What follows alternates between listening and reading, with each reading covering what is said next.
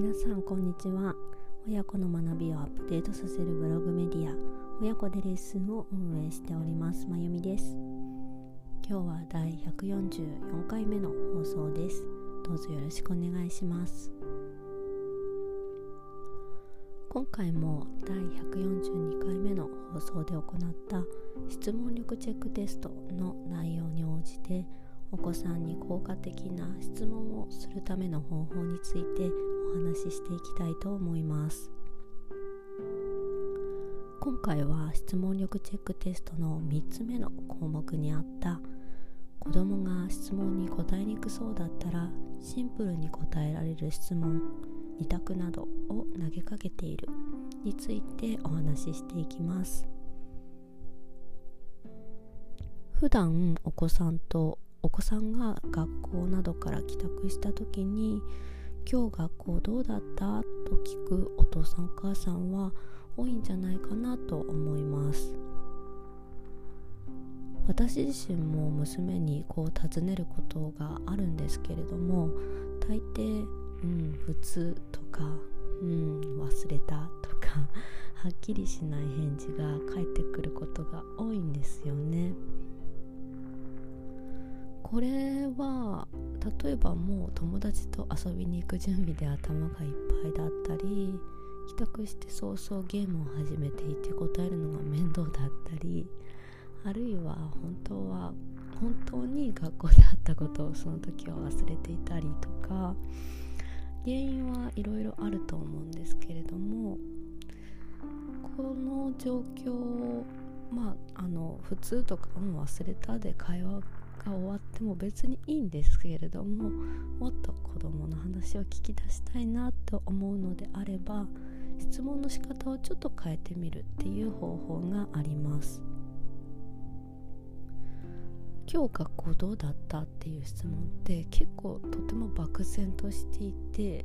何から話せばいいんだろうっていうふうに質問を投げかけられた子供は思いがちなんですよね。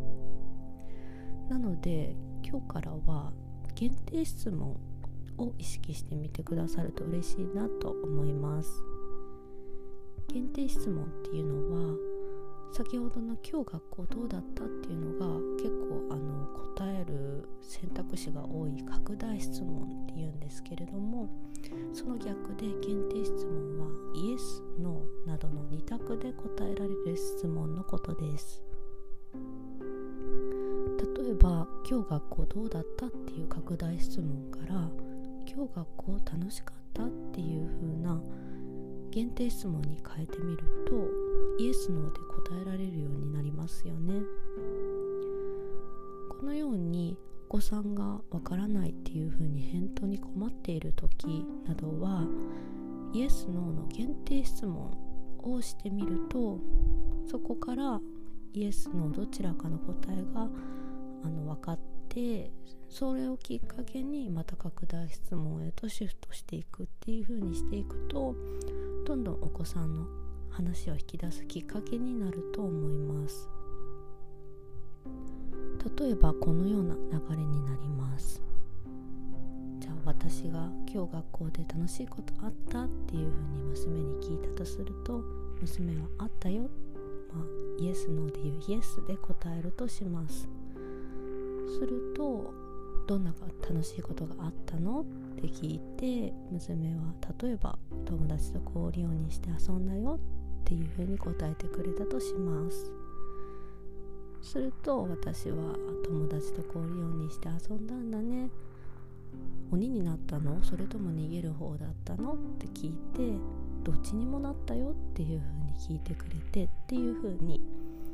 拡大質問と限定質問を交互にやっていくような感じで会話を続けてみるっていうのもとてもおすすめの方法です。ただこれはあくまでも一例ですので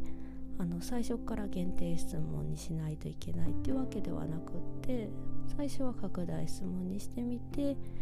あの返答に困っているようだったら限定質問にしてみるっていう風にお子さんの様子を見ながら変えてみるっていうのが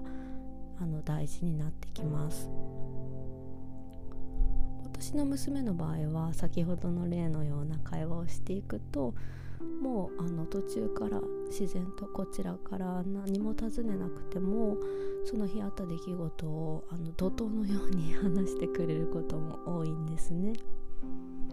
そういう風になるともう私はうんうんってうなずいて娘の話をただ聞くに徹するっていう感じになることも多いんです。このように何かきっかけがあるとお子さんは自分の気持ちとかその日あった出来事をつらつらと話してくれるものだと感じていますそのきっかけの一つとして今日からはこのイエス・ノーで答えられる限定質問っていうのを皆さんにもぜひ活用してくださると嬉しいなと思います。はいでは第144回目の放送はここまでとさせていただきます今日も最後までお耳をお貸しくださりありがとうございました次回の配信もぜひよろしくお願いしますまゆみでした。